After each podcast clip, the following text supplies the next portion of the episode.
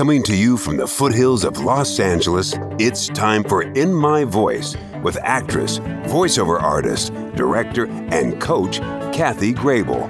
With over 20 years behind the mic, Kathy brings you a unique perspective of working VO actors whose voices you'll know, but their stories you probably don't. Now sit back and enjoy In My Voice. Today, my guest is Michael Yurchak, a prolific voice actor that I've known for years from our days at William Morris Endeavor. Michael has done on camera work in films and TV ranging from Modern Family to Mad Men, live theater, taught acting at a college level, and even has his PhD in educational theater. But he's probably best known for his animation voices. In the anime world is Tobi and Obito in the hit series Naruto Shippuden, but he's also done several roles in Sailor Moon, Sonic the Hedgehog, and Transformers, played Bjorn the Gnome in the Christmas Chronicles 1 and 2, plus hundreds of commercials, and recently became the new voice of one of my favorite childhood cereals, Count Chocula. He's full of wisdom and fun stories, so listen in. All right, Michael, it is super to have you on. I am, it is great to be here. I am just thrilled. And Michael, it's so neat when you know someone and then you review their work again. And I have to say, you are so talented. Aww. I mean, it really, it was really fun digging in a little deeper. And uh, my husband, Greg, who's also in this business, he was like, man, he is really, really talented. So, well, that exciting. feels good. yeah. thank you, thank you, thank yeah. you. It's so great to be here, yeah. and it's so, it's so nice. I mean, I don't know if all of your guests are former uh, WME clients, but you know, it's uh, there were so many years there where we were all getting so close in the lobby, oh, and it, that became such a culture. And uh, to be, you know, without that, especially during uh, the pandemic, it sort of all of it sort of coincided. So it, it's it has felt the voiceover landscape has felt like kind of a lonely place for a while, and it's really nice to to kind of reconnect with an old friend. Isn't that true? Oh gosh, mm-hmm. Michael, I felt that too, and we were talking on the phone, going over things, and I was like, "Yeah, this just because we really didn't get a chance, you know, to." Yeah. We all got shut down just like the whole world did. And then those things unfolded. And uh, I feel like we need a party when this is all over with. I know. I know. so it has been really, really nice to catch up and all of that. And so, and you've had some exciting things happening. But what I would like to start with is really starting from the beginning because a lot of our listeners, I think, love hearing people's stories and, and just even how they got into this. So uh, where were you born? I was born outside of Boston, or in. I was born in Boston. I grew up until I was 13 out in the suburbs of Boston, Wellesley, Massachusetts. And uh, then when I was 13 or 12 and a half, probably, my folks got divorced. My mom and I moved to Chicago. And my dad stayed in Boston. My mom and I moved lived in Chicago and uh, stayed there until I was 18 and then at the same time, I went to college, which was at Colgate University, which is upstate New York. Oh, yeah. My mom moved to New York City. Uh, so um, then I had New York City as in in the belt also because then yeah. that was a home base. And so Boston, Chicago, New York, kind of all three places. And then when I graduated, I moved to LA. So I added the the fourth giant city of this country. yes, yes, really. That's so true. I know. I always thought Chicago, and then when we were speaking, mm-hmm. said Chicago, Boston, and yeah, now we're adding New York City, and I I see an interesting period in your life there for sure as well. Mm-hmm. Um, so, how did I? When did you decide? Hey, this is what I love to do. Were you always an actor? Were you one of those kids who cut up in class? I mean, tell me about it. I think that so. I, I was definitely always. I was lucky enough in the different schools that I went to throughout the sort of the whole journey uh, to always have access, whether I want, I never even really remember choosing. It was mm-hmm. just uh, theater and drama were always part of any curriculum that I was a part of. Mm-hmm. And I definitely always wanted a big part. Yeah. so, I, you know, yeah. Uh, and I was, def- I was, I, I, would not say that I was the class clown because I was, I was kind of a good boy. You know, I was, I liked, I, re- but I did, I loved praise. You know, I loved mm-hmm. sort of, um, uh, you know, when adults noticed me, I liked it, and yeah. uh, um, and so I, I I have always done sort of character work, you know, yeah. uh, uh, as it were. I loved reading out loud in class. I loved uh, being in all the different little functions. I would sometimes ask if I could do a special presentation at uh, at an assembly during, you know, the the weekly assembly. I would always maybe I'll do a poetry reading this week, you know, that kind of yeah, thing. Yeah. Um, I remember distinctly doing doing a poem with a with a candle, with a lit candle, and oh, then wow. at the end of it, blowing it out you know? I was in fifth grade and i was but i was like already kind of like hey yeah. hey ladies. It's so, so, funny because a lot of times people talk about oh were you a class clown or this or that? And i think no actually we were the often the ones the teachers probably really liked because yeah. we would volunteer and say right. yeah we'll right, do that. right. Right yeah. Or, or, we'd say yes at least right? Right, right. yeah. Yeah so and then uh, the but uh, i did i started um in high school, I was also an athlete, and um, so middle school there was room to do everything. In high school, it, the uh, sports became much more my center of attention, and then I got an injury my senior year, and um, was sort of itchy for something to do, and uh, did like a workshop, like a black box theater kind of uh, show, mm-hmm. and totally loved it, and then ended up doing the big spring production as was you know as well. And i played puck in a midsummer night's dream and oh, you know and got yeah. real i sort of loved sort of the proper theater as well. Right. Went off to college the following year and uh and then um yeah, I, to be honest with you, I, I well, I played rugby and, and I partied a lot. My freshman year, I didn't really do, do much of anything In else. full disclosure, yeah, yeah. yeah. And, but then uh, sophomore year, I knew that I wanted to do something more, so I joined a, a sketch comedy group, um, and I was in, it, and then I started doing theater as well. And then I ended up being the the first person to graduate from Colgate with an actual proper theater major. There, uh, you could minor in theater in years before me, uh, but I graduated in 1994 as the first theater major from Colgate, uh, which is some uh, I feel like should be some kind of, a, of an honor, but I don't know right. that anybody knows it other than me. And like That's the, the, the bursar, you yeah, know, or whatever, the, started, the comptroller. started that, yeah. yeah. But uh, yeah, and then I, I moved pretty much right away. I moved right out to LA, and I was doing. Um, I I cr- pretty quickly got into doing on camera commercial stuff. Um, and had some luck there was you know kind of booking some stuff got in the union that kind of thing. And after doing that for a couple of years and hearing as many people in our industry do you know you've got an interesting voice. You should think about doing voiceover. Right. It was like oh how do i do it? And uh, at that time the world computers you know the internet didn't didn't even really exist or right. barely existed. Right. Nobody was recording from home. You had to have an agent. You had to be in the union it wouldn't have been an easy thing just to get started doing. Not that it is now, but it's easier, or versions of it, you know, kind of are a little bit more accessible to people. Well, it was so specialized, and you didn't even know people did it necessarily. Right, kind of, right, right, yeah. right, right. But in a way, that was good for me because I happened, I, I had an agent that had a voiceover department. Mm-hmm. I was mm-hmm. in the union. Uh, they suggested that I take a class uh, like you know it's specialized enough that you got to know mm-hmm. what you're mm-hmm. doing in the in right, the booth right so i took a class with carol kimball you know carol oh yeah and uh, yeah and um, she was very encouraging and basically you know she made a little uh, on a cassette tape you know for like oh, a real yeah. Uh, she recorded everything we did and then i had a like a dual cassette tape player back at my apartment i cut together a demo with no production in it at all, no music, no sound effects, no nothing, just sort of like my favorite four or five or six spots that we had that we had recorded in class. L- had her listen to it just to kind of give me a final round of feedback, and she was like, "You know what? Let me introduce you to somebody." And she introduced me to uh, the folks at what was then TGI. Oh yeah, and uh, Kama Neist, who is now the NEAT, oh, the yeah. N and DPN yeah. passed w- was immediately like, "You're very nice, but we don't think so."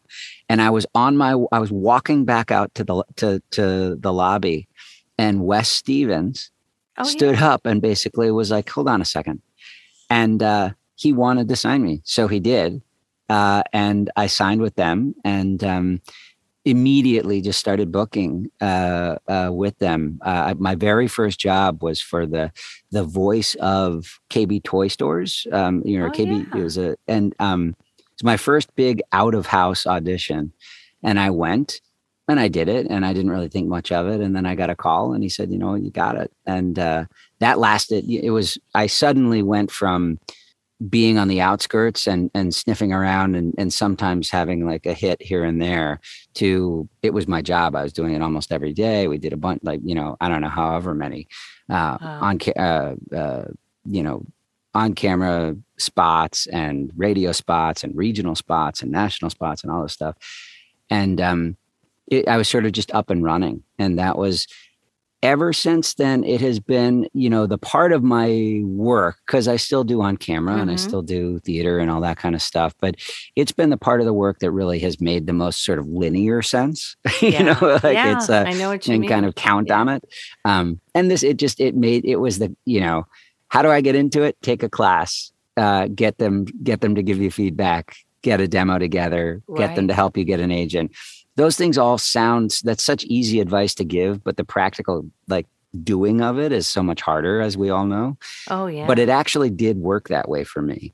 Yeah. and um, so i feel very lucky but uh, but it just kind of it happened that way. And and uh, you know now we're talking about 22 years or 23 years later yeah. and uh, i'm still i'm still cracking well, you know, I think it's so true about and and people that have worked with me or you know spoken with me with this, or you know even at a party, people hear you do voiceover. Oh, cool! Like I've always yeah. wanted to do voiceover.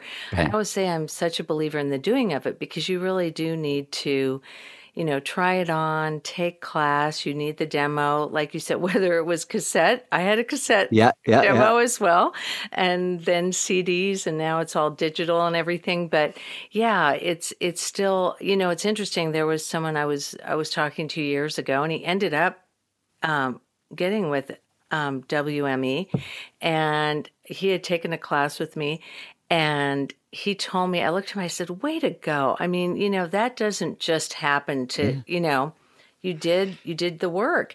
And he goes, you know, I think that's probably the second time in my life that I really listened to everything you said to do. I mean, to someone, not just yeah, me, but yeah. Know, to someone that I really listened and just did the steps. Mm-hmm. And um, he goes, I don't know why I haven't other times in my life, but anyway, it, it's interesting, and and sometimes, like you said, you hit pretty early on. A lot yeah. of it is perseverance. I know people that you know it's been a really long time coming, but mm-hmm. it really and to to keep doing it is perseverance because we all have good and bad years and slow Absolutely. times and everything yeah. else. But yeah. you know, um, it's really interesting uh, what you said too about schools because I can relate to that, and and I know we're not giving out our ages here or anything, but mm-hmm. sometimes I wonder uh, with kids going through it now because I have daughters and all of that, and I just feel like the arts programs have suffered so much. Mm-hmm. I felt like it was so lacking in the schools and like when you said that you could find it any place that you went i mean that's the way it was when i was in school too i mean yeah um, yeah. It was that way in public school. I went to public school. It was that way, and and I did go to a school that had you know, I think an emphasis on that, although their sports were great too, just all those things were available. And, and, um, I also think, you know, churches, community organizations, all of that. There were choirs, there were, you know, there were just things that you could plug into without having to lay out so much cash. And it, yeah. you know, it was like sports. It was just a part of you. And there's some things with voiceover now that I think, wow, I, you know, I, I, I had that because I did it from such a young mm-hmm, age. I mm-hmm. didn't even know that that was developing in me. And not only that, you know, it's, it's, uh, it's like, not only was it not such a like a an added extra investment of time or money for parents and family and you but also the act of doing it you know the the the familiarity of doing something out loud in front of other people was so second nature to me yes. that um that the idea of especially in voiceover very quickly though you know if i have even to this day i mean of course if i have a, like a, a cool new gig i'm going to be i'm excited. Yeah. but rarely am i i'm not stifled at all by nervousness because i think it's just eh, the it, it's just always been something that i've done you know and and yes. it's it's um uh i have you know I, I went to drama school too and i've got i've got sort of good training under my belt for lots of other parts of the work. But just in terms of like the fundamental nature of this some being in front of other people having discussion looking someone in the eye mm-hmm. speaking clearly yes. all these things these like not only are, are, drama programs and arts programs going away but people are so you know married to their phones that kids and I mean, it's, I don't now. This is now I really am showing my age. Kids today, yeah. they, they, don't know what they're doing anymore. That's a great voice, you know. So, yeah. No, but I, you know, I we may have even had this conversation in the lobby. Of I think that's so true. And I have a friend. He's a, a lawyer, and he was saying they were interviewing all these Ivy League schools, you know, obviously all very smart kids. Mm-hmm. He said they had 15 minutes with one of the top law firms in the country. Mm-hmm. And afterwards, the partner said, Well, what did you think? He said, I wasn't impressed. And um, they said, He said, I would hire one. And mm-hmm. they said, We agree. Why? And he said, Well, I actually had one guy check his phone in the 15 minutes he had to get a job, and he said, um, There's only one guy that looked me in the eye, seemed teachable, excited, you know, mm-hmm. and, um, you know, some of the things we're talking about, which really you do get in those arts classes and acting classes. And I have to say that's one thing, especially with oversized classrooms, because my kids did private and public school. Mm-hmm. And, um, they did a lot more of that getting up in front of people and also we weren't involved in a lot of the community things too so mm-hmm. they had that but i think there's so many people that don't and yeah you know um, even my husband said when i would read bedtime stories you know and we're doing all this and we're yeah. all big kids you know and enjoying it i said once why don't you and he's like the biggest ham in the world i mean mm-hmm. and he's a writer but he said you know i I rarely read out loud anymore. He said, mm-hmm. after school, when do you read out loud? Mm-hmm. And yet he writes it all, but that speaking of it, that doing it, mm-hmm. I think it is like a muscle. Like now I'm saying, really throw is. me a copy. You know, of course I say yeah. that and then I'll go, Bleh. but you know, throw, throw me a copy, whatever. I feel fine. You know, we'll jump up and, and just start doing it. Right. And it yeah. feels comfortable to us. So yeah. yeah, I think that's so true that we were fortunate to have that. And that's something I really, I'm hoping comes out of this time because I just think we really need the arts and yeah um, need that heart yeah and, that connection. and i tell that i say that to i i do a lot of teaching and i i say that to students all the time where it's like you know we will talk about technique and we will talk about you know how you know ways mm-hmm. to be in front of the microphone or if, if i'm teaching an acting class you know ways to be present on stage and so on and there are obviously technique driven things that are important to understand and to do but I tell everybody, you know, the best thing you can be doing right now is pick up anything that has writing on it and mm-hmm. and read it out loud. Absolutely. You know, the newspaper, the back of the cereal box, definitely, you know, obviously scripts and things like that. But there is, it is muscle memory. And it's also, it's facial too. You know, yes. your articulator muscles, the idea of getting your face, your, your lips around yes. certain sets of words in a way that other people can understand is connected to the way uh, you know to, to how well you're going to do um, because a lot of people again like especially in moments of stress which includes any kind of performance sort of lock up and then all of a oh, sudden oh, yes. they're sort of talking you know it's just like all right it's I don't need everything doesn't have to be, you know, I am a very model of a model major general, but right. it's close. you know, well, it's like there's something to it, you know. It's so true. And I think that um, it's we seriously didn't discuss this beforehand, but I say that too. I say if you have uh, even if you have to whisper it to yourself. Yeah. Because voiceover can be very last minute. Sure. Always wrap your mouth around it because you never know what is going to be tricky. That's right. it's going to get right. you i agree. where you need to breathe and all that. And i think we are and and during this time where we've been in and out of shutdown and more inside and everything i find myself not supporting quite as well. We're sitting yeah. so much more. Yeah. um and i just notice you know lazy mouth with people yeah. I'm working with. Um, even family, it's like, oh, the end of the sentences. And I know it's popular now, but the bottom line is you you need to be able to understand it. There was even an article my husband said he read about. He goes, "Okay, it's not just us that you mm-hmm. can't hear dialogue in movies and TV." Editors, yeah, I read that article. Yeah, yeah exa- exactly, exactly. Uh, it, it's funny. Did you post it on Facebook? I I picked it off of Facebook, and some yeah. somebody had posted it, and yeah. I read it too, and I showed it to my students. You know, and it's yeah. just you know this is this is it. It's happening. There is a, a cultural trend which is doing a disservice to the craft of acting, mm-hmm. which at some point is going to come back around and hurt you know new actors because right. it's so normalized to not articulate and not enunciate and i get it i get the naturalistic thing and i get the idea of wanting to be as normal as possible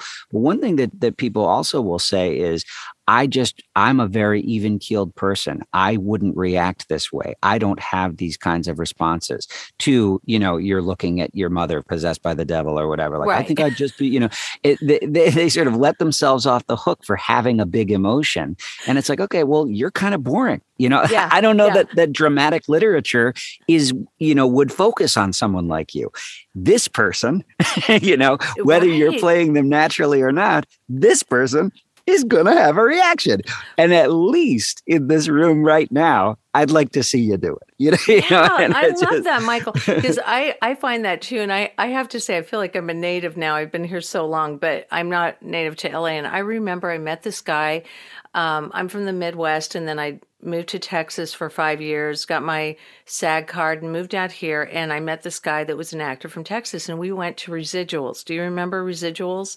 The they, bar? Yeah, the bar yeah. Residuals. Yeah, I've, I only ever heard about it. I never actually yeah. went there, but I think it wasn't could... really so much a bar. It was yeah. just yeah. They put residual checks up around everything. I think you could get burgers and stuff. Couldn't so you? Said, I think the, the the rumor was always like if you could bring if it was something either zero zero point zero or anything less than five cents or something, you could get a free something. Yeah, that, you could get a true? free something. Yeah. yeah. and yeah. so, um, so he goes, you gotta. Go. So we met there. Might have been the only time I was there, and we're just laughing and having the greatest time. We haven't seen each other in a while, and I look around. I said, "What is the deal? Like, no one looks like they're having fun. They're all mm. like too cool for school. They're all yeah. sitting there like, ooh, you know.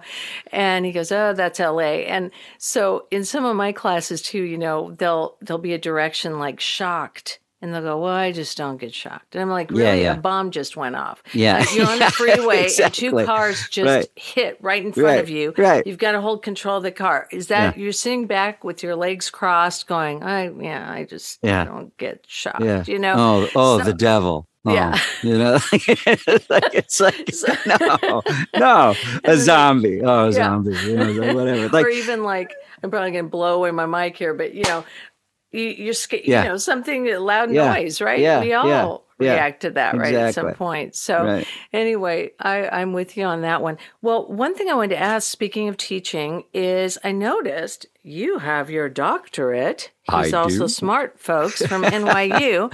and I was wondering, had you already been working as an actor when you went that route? Sounds like it because you came out to LA. Yeah. I got vice versa.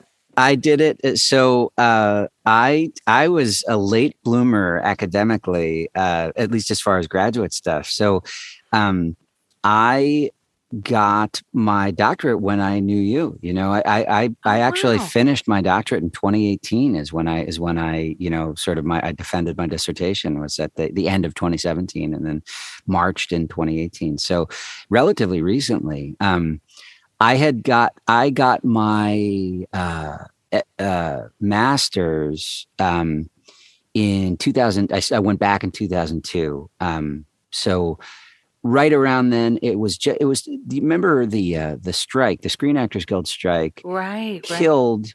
All the momentum that I had had, you know, yeah, the the, the yeah. KB Toy story that I was just telling you right. happened in '99, and this kind of like you know, about a, well, I guess 98 or something. I don't know, whatever it was. It was about a year and a half of like living fat on the hog. And then suddenly yeah, yeah. the strike happened. Everything went away. Mm-hmm. And I was in my 20s and, and, uh, you know, um, I just I, I, didn't I hadn't been saving anything. I just was sort of I've arrived and yeah. this is gonna you know um, I'm young and it's yeah, working. And, yeah. yeah. and so uh, and suddenly I found myself back behind the bar, uh, you know, and and um and not working and and uh, my I come from a very academic family, and my my dad, you know, said, "Well, you know, why aren't you doing theater right now?" And I was like, "I don't really know that much about theater." Um, in spite of having been a theater major yeah, in college, yeah. you know, now, but undergrad stuff is just, I mean, it just, it wasn't, I didn't feel qualified. I felt like there's got to be something more to it than what I feel like I know about it. Um, and, uh, you know, the the idea of graduate school after right after college was I was ap- totally opposed to. It. I didn't want to do mm-hmm. it. Um, and you don't understand me anyway. You don't understand the business. You don't understand movies. I don't. I want to do film. I want you know. Well, oh, I hear you. Yeah, all that kind of stuff. And you feel so, like you have to go do it. You know. Yeah, yeah. And I felt like I had to go do it. And so, uh, and I went, and I and and uh, it was happening. But then again, the thing was, the brass ring at that point had been, "Can you make a living?" And mm-hmm. I was uh, and it and and there was something missing though because then when it was the, when the living when things went in a different direction, I had no flexibility. I wasn't able to do mm-hmm. much else. So, um, I went back and got my master's, and uh, and that was fun. And then I was teaching a lot through theaters too. So I was a, I was a teaching artist after that with okay. uh, Theatricum Botanicum and Center oh, yeah. Theater Group, and a couple first back in back in New York on Broadway and so on, and, and doing those kinds of things, and then and then out here, and then the the program that I was part of, uh, the um, performing arts program at at NYU, was um, it was it's it was the it was a master's in, in performing arts professions. So it was actually it was not it was through Steinhardt through the Steinhardt School of Education and Cultural uh, Learning, and um, the program that I had gone to then opened a doctoral program and reached out to alumni as possible candidates. Okay. And I thought, you know, at the time I was I was doing a little bit of teaching.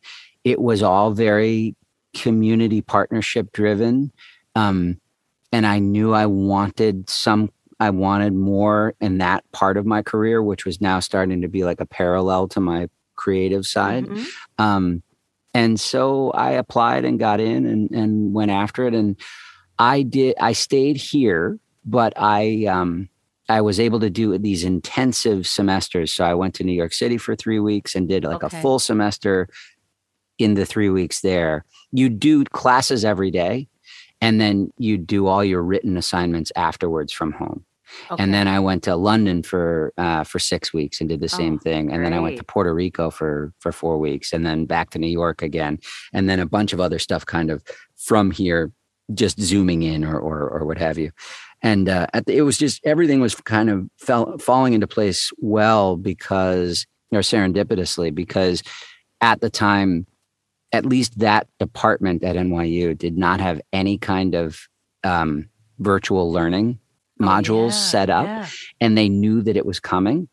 Little did any of us know how oh, soon, yeah. you know. Oh yeah. But they knew it was coming so they wanted to try something and not i was a brand new doctoral student they knew me already because i had been right. there 10 years earlier as a as a master's candidate mm-hmm. and and uh, so i i i just got it done and it was a bear you know i mean it, yeah. there there it was the classwork was delightful the writing was you know the the in class writing was fine the dis- the pro, the process of, of pumping out a dissertation is is really hard. And also there are just there seem to be so many like administrative loops that are just designed to kind of trip people up at the end. Yeah. I swear it's part of it is just like it's so unpleasant that they just they know that there's going to be a huge attrition rate. Yeah. So if you do finally get it, you know, if you get the blessing of you are a mm-hmm. doctor, you you know, you sort of you you you cherish it a little more or something. Right, I don't know right. what it is because the program itself it, it was demanding but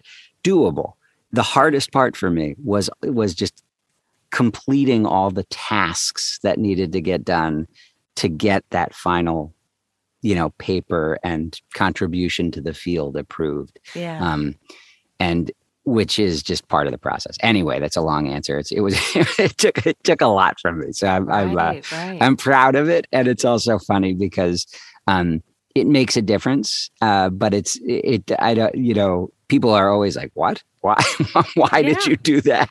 Yeah, you know? that's like, so cool. What was your paper on? I'm curious. It was on you. It, it's called a matter of life and breath, and uh, it was about you uh, using a chosen vocal technique. In this case, it was Fitzmaurice voice work as a means of establishing and maintaining connection to oneself, one's audience, and the text that you're that you're working with. So it's kind of like the application of using voice work uh, as a teacher, as a communicator, as an actor, um, kind of across those fields. Uh, and so, yeah. So, and now I teach voice. I'm the I'm the voice instructor at the Strasberg Institute, which is um, yeah. you know this joint here in uh, here in LA and back in New York as well. But I'm only here. Yeah, that's really cool. I yeah, I find that fascinating because I've done some seminars and uh, writings on you know the voice and how we can apply it to so yeah. many practices as yeah. well as as acting and all of that. So that's really neat. All right, so let's jump in back into voiceover and also on camera work. Um, so because uh, you've answered so many of the things I had thought about. This is just so interesting. Um, I want to ask you a little bit about your favorite on camera and voiceover roles. So let's start with on camera because some of the voiceover things I want to talk about specifically. So, is anything come to mind for on camera? Well, the uh, I will. I'll keep it short, but um, the uh, I have been really fortunate in my a group of older people of uh, older friends from Colgate um, graduated before me had started a com- the comedy group that I ended up inheriting and directing while I was there, and this group is called Broken Lizard, uh, and they have done a like a whole I don't know maybe it's seven different movies, and they have just been kind enough to put me into everything they've done. Oh those are all really fun and like dear projects to me. They're uh, I'm never a huge role. They're not Shakespeare. yeah, these sort of silly movies, but they make these features, you know. And and um, so uh, most recently, we just finished. We just wrapped at the end of December on uh, this this new movie called Quasi, which is uh, about Quasimodo. So it took place in 13th uh, century France, and there were the the kinds of sets and costumes and wigs and accents and things that I think I always thought acting was going to include. And right. then when I got out here, it was always like, okay, so you're just, you're a guy uh, yeah. from, you know, Santa Monica and you, right, you know, right. whatever. And, and, you're, I'm like, oh, that's not that hard. You know, and, and, what uh, my and, cool costumes. Yeah. Yeah. Yeah. Yeah. And this was, you know, this was sort of this ridiculous thing where it was all, you know, kind of, you know, just fun and over the top, very yeah. campy kinds of, uh, you know, Monty Python kinds of stuff. Oh, that's so, so that was, a, that was a super fun uh, thing thing to get to do. And simultaneously, they are doing a couple of them have broken off and they're doing a series called Tacoma FD, which is on uh, truTV and and then uh, reruns on HBO. And and um, they uh, I have a recurring on that role on that oh, show too. So fun. it's a, just yeah, fun, yeah, fun stuff. Yeah, that's neat. We'll have to look out for that. Yeah, check okay. it out. Okay, so um, some of your favorite VO roles, and I have to say there are a couple that even stand out to me because um, I we were fans of the holiday classic. I was we were like, oh, he was Bjorn in uh, uh, the Christmas Chronicles, the Christmas Chronicles, the Netflix Disney yeah. uh, collaboration. And since we're coming out of the holidays, and then the other one is, it must be such a kick doing Count Chocula, a childhood. You're the new right. Chocula, right? Yeah. So those those were really fun to read about, but I also the, your answer may be completely different. So, well. I'll tell you, both of those are really fun, and the the Christmas Chronicles one in particular was just super neat because, um, a we recorded on the Disney lot, which was exciting. You know, yeah. just in, I mean, if you've been there, it's just like it's so cool to go yeah. to Disney to do an animated voice in one of the studios where you know all this history exists yeah. and yeah. so on. So that was that was delightful, and it was also really cool because we learned though though the so the elves are are present, but they're not as it you know in the final cut it turns out we don't do that much you know or, or we we're around but you can't tell that it's me necessarily but um for it they hired a linguist uh, the guy that created all the languages for um, game of thrones right and wow. so that you know the Dothraki and all of that. He created an Elvish language, which was like a hybrid of a couple of different Scandinavian dialects and uh, and you know imagination, and we had kind of like a lexicon and uh, you know and he wrote in in the language and then phonetically in English, you know, so that we could understand it. And yeah. he translated everything. And he was on set and they'd make changes on the fly and he'd figure it out using some kind of weird formula. And it was just such a fun kind of magical process making the thing and the movie of course is kind of magic so it's yeah. it's just uh, you know and i'd love to say that we got to meet you know goldie and and, and yeah. kurt and everything but we yeah. you know of course we didn't but uh but it was cool but i met chris columbus you know and that was cool you know and uh you know it was uh, that was a fun one um and Count Chocula, you know, uh, you know, I'm in the, just the right age group for it, so that was a fun. That was fun. It didn't turn out to be as big as I thought. It was just, it was kind of a one-off um, mock music documentary, and then we got we recorded um, uh, uh, the Monster Mash song. We, you know, as oh, as the yeah. characters, you know, I was working in my lab late one night, you know, this whole thing, which was super fun. And I do a funny story about that. I married. I I performed the ceremony. I became a minister, uh, which is okay. fairly easy to do online. Yeah. And and uh, I performed the ceremony at my friend's wedding recently, uh, and his now wife is a huge Count Chocula fan, and um, and so I, when I said, "I now pronounce you man and wife," uh, I did it in the voice, oh, and that's uh, she was the only one that got it. No, we didn't tell anybody. I just did it, and their parents were like, "What was what was that?" so, yeah. so, that was but, a little uh, odd.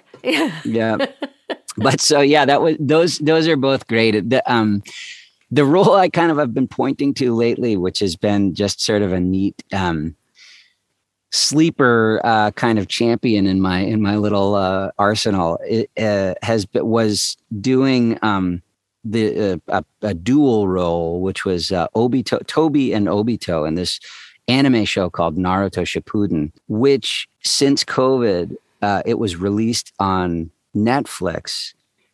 we have we wrapped this show two years ago.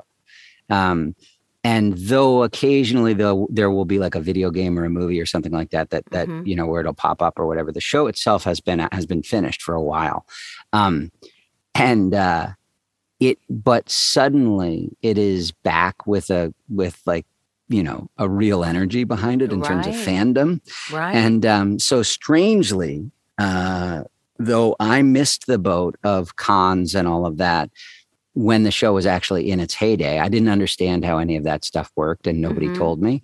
Um, that's a separate conversation, but right. I kept expecting an invitation and I never really got one.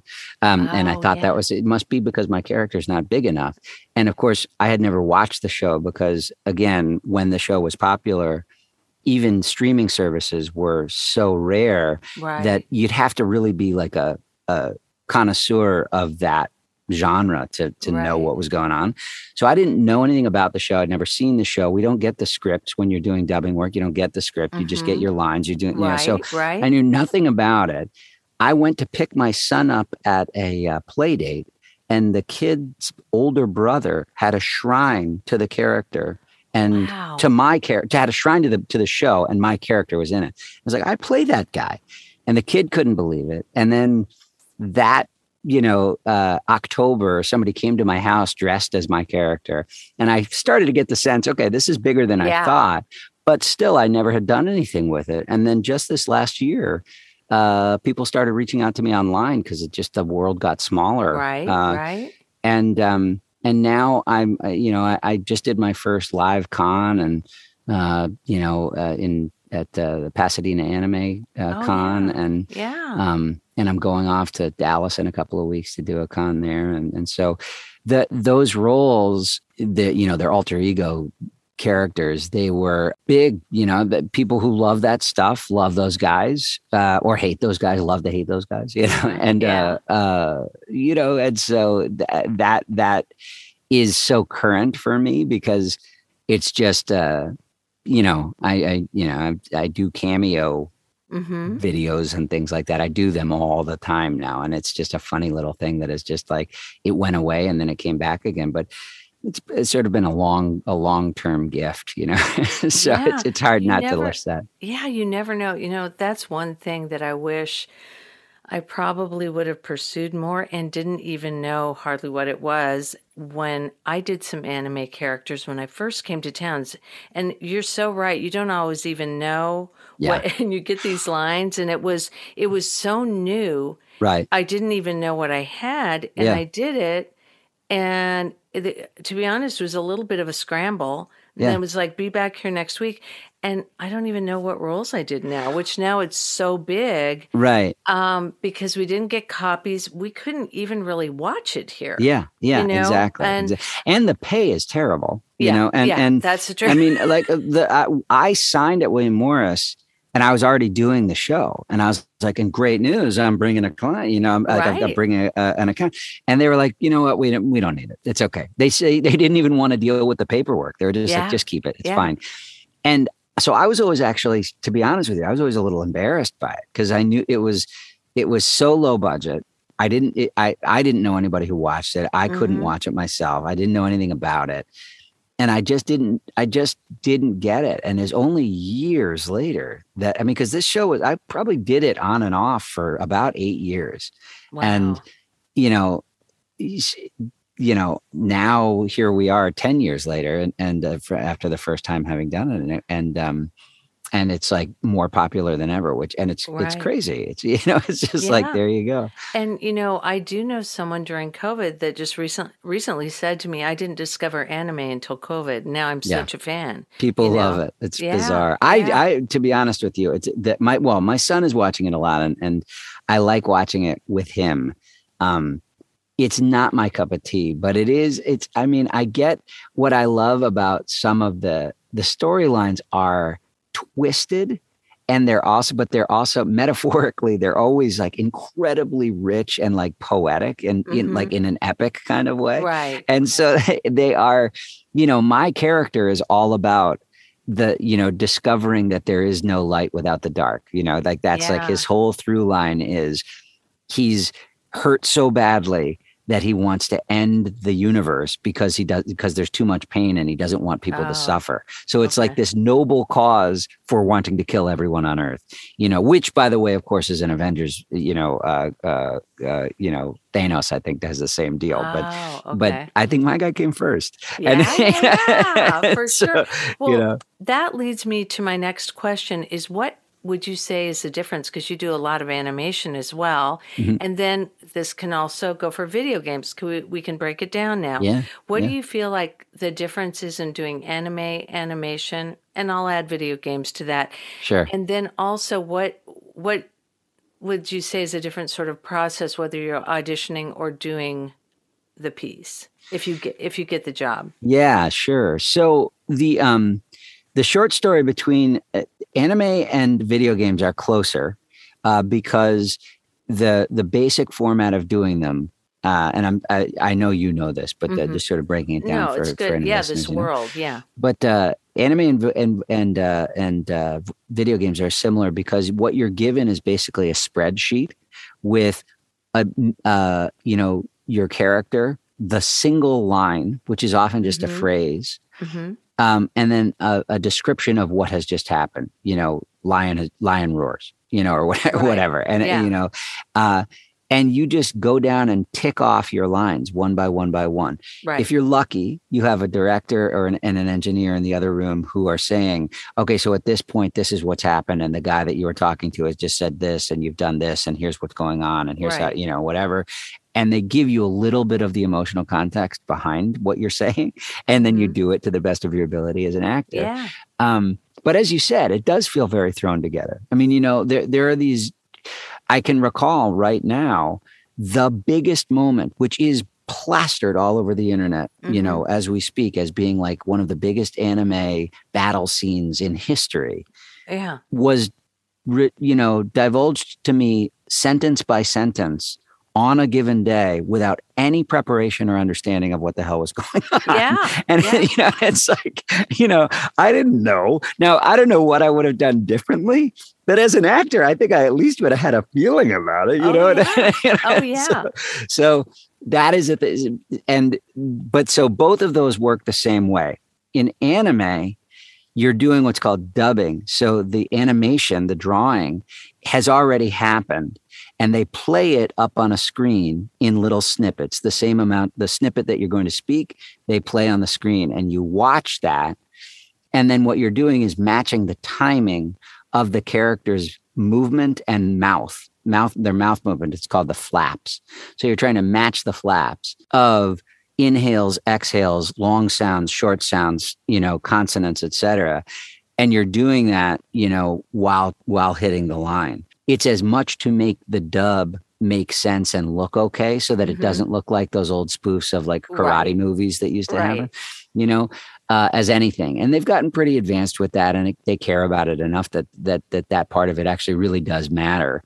Um, mm-hmm. So that's a big part of it. So th- those are those two. They are really fun. They are excited. You know, it, it can be great. I think the video games generally tend to be, you know, you're doing something, you're the first person to voice it. So it's, you take a little more ownership of it, or you right. take a lot more ownership of it because right. when you're doing anime or dubbing stuff, somebody else has already performed the thing. So you're right. kind of matching that ethos.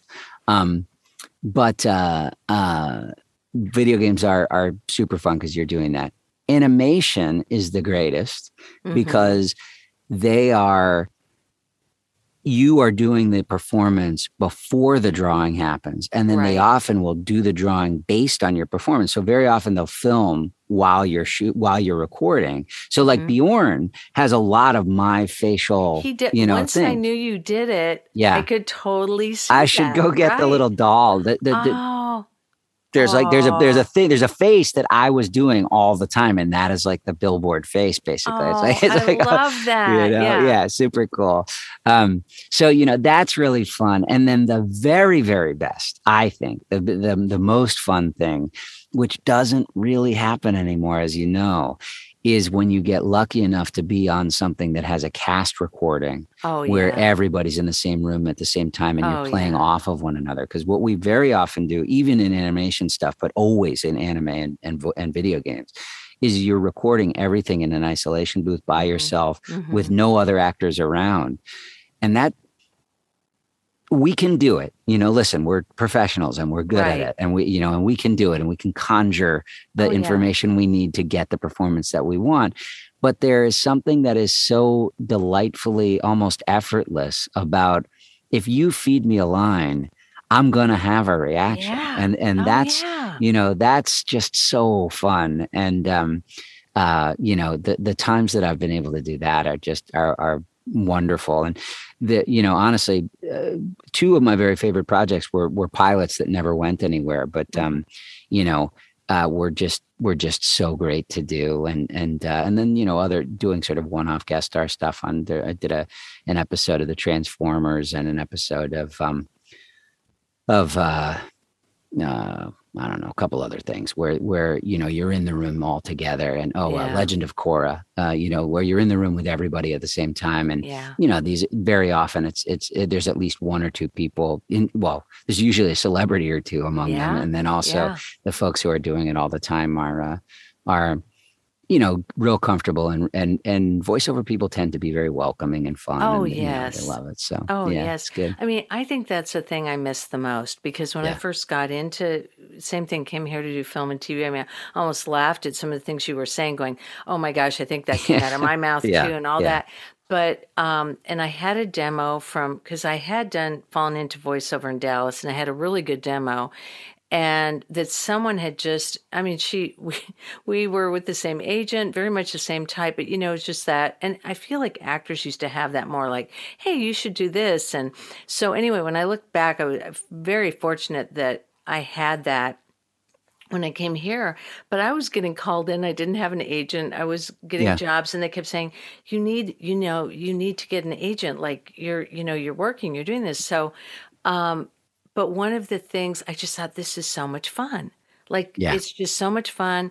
And you would be working off each other and there was just so much group and dialogue type of things going in and we'd just be laughing everybody was so welcoming and yes i I said I met more people doing voiceover probably that were celebrities and yeah. and just people who you'd recognize going, oh, I grew up watching them or whatever mm-hmm. because mm-hmm. everybody did it, everybody wanted to do it. Mm-hmm. Um, that had kind of heard about it because I don't know. I think there's a lot more about voiceover now, just for the average public and everything. But I really miss. In fact, um, I've done some projects, and Greg and I have produced some projects, and I have called studios and said, okay, we want to come in and do this and that. And this is before the shutdown. And I say, how many mics do you have? And it's it's hard to find someone now that even casting places that have more than two or three mics. Oh, really? I remember going in there like, you know, five, yeah. six mics yeah. and you'd work off each other. And yeah. ADR stages still have them, but even now that's had to be revamped, right, during this time. And so I really miss that as well. And that's the, to me, that's the acting part uh, that we feed off of, and then also the closest to theater. That's what yeah. I always thought. It's the closest. I, I agree theater. exactly, yeah. and the thing, and it's the Uh, from a production point of view and a directorial point of view. I'm surprised that I, I understand, you know, the, the tricky part with all of this is always going to be there's so many people are so busy, and, and right, especially right. when you are dealing with a celebrity, it's tough right. to get everybody's schedule. But I, it's just funny how I remember. I mean, I don't know. It's like if if I to this day, really, if I got a job, I would I'd do it. You know, I'd be right, there, you know, and, right. and I feel like most people I know would be too. I don't think it's so much. I, I don't know that the scheduling is that with a, with a celebrity, sure, but right. workaday actors, which most casts ought to be, right? Um, I think we'd all be there, and I know we'd all want. I know we'd all love it, well, and from and yeah. I would think that it, the the the there's an intangible spark, like an intangible yes. energy, the theatrical the energy, the, the magic yeah. of the moment is exactly it, you know, and that that I would think would enhance absolutely every project. And actually the the the first um the first uh, uh, Christmas Chronicles, we did, we all were in there. We weren't really necessarily always in scene together, right. but like Fred Tatasciore and Debbie Derryberry and, oh, yeah, and, and like yeah. these, like, you know, big, you know, voiceover star people. Yeah. Uh, we were all in this soundstage at Disney, and it was this amazing thing. And you know, it's playing up on the big screen in front of you, and they had the they had the you know, you ever have a rail? You know, the yeah, rail yeah. that this this. I love yeah. the rail. But not every studio will have that. it's for those of you who are listening. It's they put like sort of a padded rail in between you and the microphone. Um, and they say actually that it's it's so that the actor doesn't encroach on the space of the mic but you can ah. also you can hold on to it and so then if you're giving like a big old bellow or if you're you know moving around yeah. or whatever you can hold on to it and not lose your centering of the microphone too right and, right. and kind of you can feel very physical in a different way and I actually hadn't used one before that, and I and I totally love it now. And now I'm like, you know, I want it. It's you know, yeah. uh, so but yeah. I know what you mean because um, we've started to do some audio dramas because I always thought old time radio yeah. would have been, yeah, you know, the best yeah. and everything. And I have to say, everybody I know wants to do that, work together. Well, together. add me think, to that list. I want to do It's so much fun. And um, I think celebrities and everybody, if you give them the opportunity, I mean, yeah, yeah there's some scheduling stuff, but yeah, I, I don't know. It's, it's, a, yes, I get to do that again. You yeah. know, I've, I've yeah. had people say, you know, I'm tired of just yelling onward force or whatever yeah, you know yeah, by yeah. myself you know i want right. to have that listening and reacting thing again so yeah i will yes we will we will talk for sure i'd love Michael. to i'd love to do that yeah yeah. all right so um i was going to say uh we're going to yeah let's just let's play all we're right. Gonna play. Yeah, let's do it. So yeah, that's a that's a great segue. So um this is something, as you guys know who are listening, I like to do at the end of the podcast where we do a piece. And it really, when I say it's cold, it really is cold. I mean, there's times I've read over it enough to send it to somebody and go, I think we could play these roles, but not much more than that. Now, I found out Michael and I had both looked at this a while back. Um, we're aware of this project, but we hadn't, I haven't really thought about it. I yeah, this months ago. Sadly, yeah. I didn't get it. Me either. Somebody know, made a bad funny. choice, and we're the ones doing it now. Yeah, so that's yeah. yeah, I know. I haven't seen it. I, I, know. I haven't either. So, mm-hmm. um, okay. So, um, I'll say you're going to play the hiring robot first. I'm going to play Rock. Okay. And um, do you know much about this? Uh, the, uh, I don't know I can't remember anything about it other than have I read through it this afternoon, and I I I know that I am uh, an animatronic, you know, sort of creature, and you are a human, and I am, and you are trying to get a job at the the company that I represent. Right, right, and um, yeah, let's just you know, a lot of times we don't get much more information than that. I, I, there wasn't really much more information than that. So um, the other thing I thought would be fun, which I don't always do, is anymore you hear male female kid i mean they're just they don't they they're open to everything right? Yeah. So i'm like we're gonna uh, michael's gonna start with hiring robot. I'll read rock and then we'll switch roles too. So we'll play around awesome. with this. Yeah. All right. So whenever you're ready we don't need to slate. We're saying we got this right? We got this. All right. Here at evil robot corp we do evil robot things. End of tour any questions? What's your name? Hiring Robot. I've always liked that name. This job is designed for a robot. It can probably only be done by a robot, and it's between you, Rock, and a Robotron 8000. Let the interview commence. Task 1 Destroy that filing cabinet with your laser eyes. All I can do is my best. Ah, I did the opposite. Interview task 472 Eat nuts and bolts. All right, so that's the end of scene one. Let's go into scene two, two before we talk about it. So this is um, hiring robot is moved. Okay, I think by this last scene, gone right? through something. Something has happened. I've changed. Yeah. Well, and also when I did the opposite, when Rock did the opposite, instead of destroying the filing cabinet, it came back magically. It mm. goes back together. So it's kind of healed. I destroy yeah. it and heal it. Or maybe the I bet um the other robot, Robotron 8000, I bet he destroyed it. Yeah. No, it says it says uh, um it says that Rock says, "Ah, I did the opposite." So I guess I made it come back together.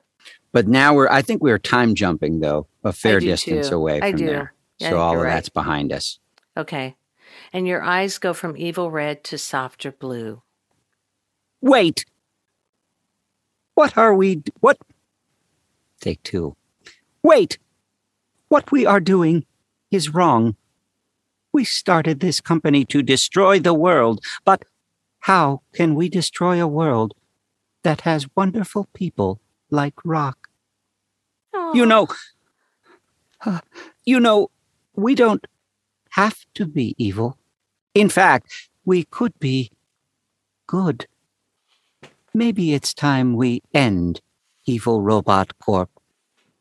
And then it has uh, all these different robots, which this happens in a session where you're hired for a main character, but then they'll have like kind of everyone throws out a little bit different voice, so we can do that now. yeah, you take that Yay! last line. Yes, agreed. Bravo. Rock, please do us the honor of shutting down that doomsday device. My pleasure. All right, super. So, what what would you do differently? Do you think?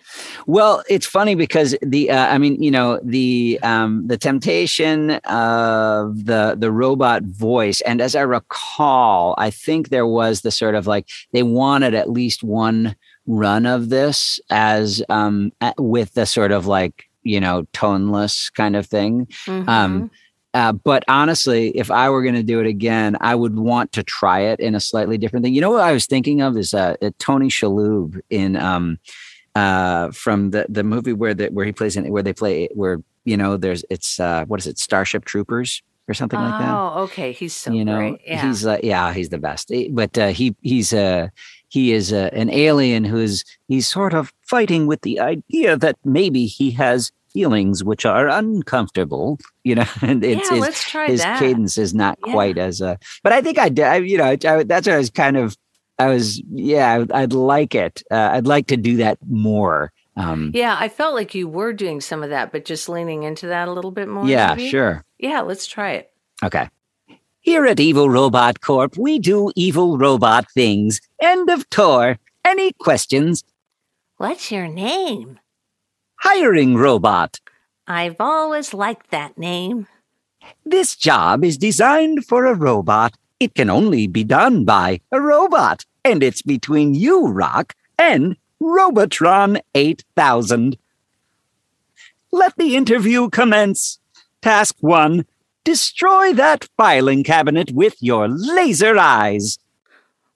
Uh, well, all, all I can do is my best. Mm, I did the opposite. Interview task 472 Eat nuts and bolts. Scene two. Wait! What we're doing is wrong. We started this company to destroy the world, but how can we destroy a world that has wonderful people like Rock? You know, we don't have to be evil. In fact, we could be good. Maybe it's time we end Evil Robot Corp. Yeah, yeah, yeah agreed. I could, I could never asked. Rock, please do us the honor of shutting down that doomsday device. Oh, sure.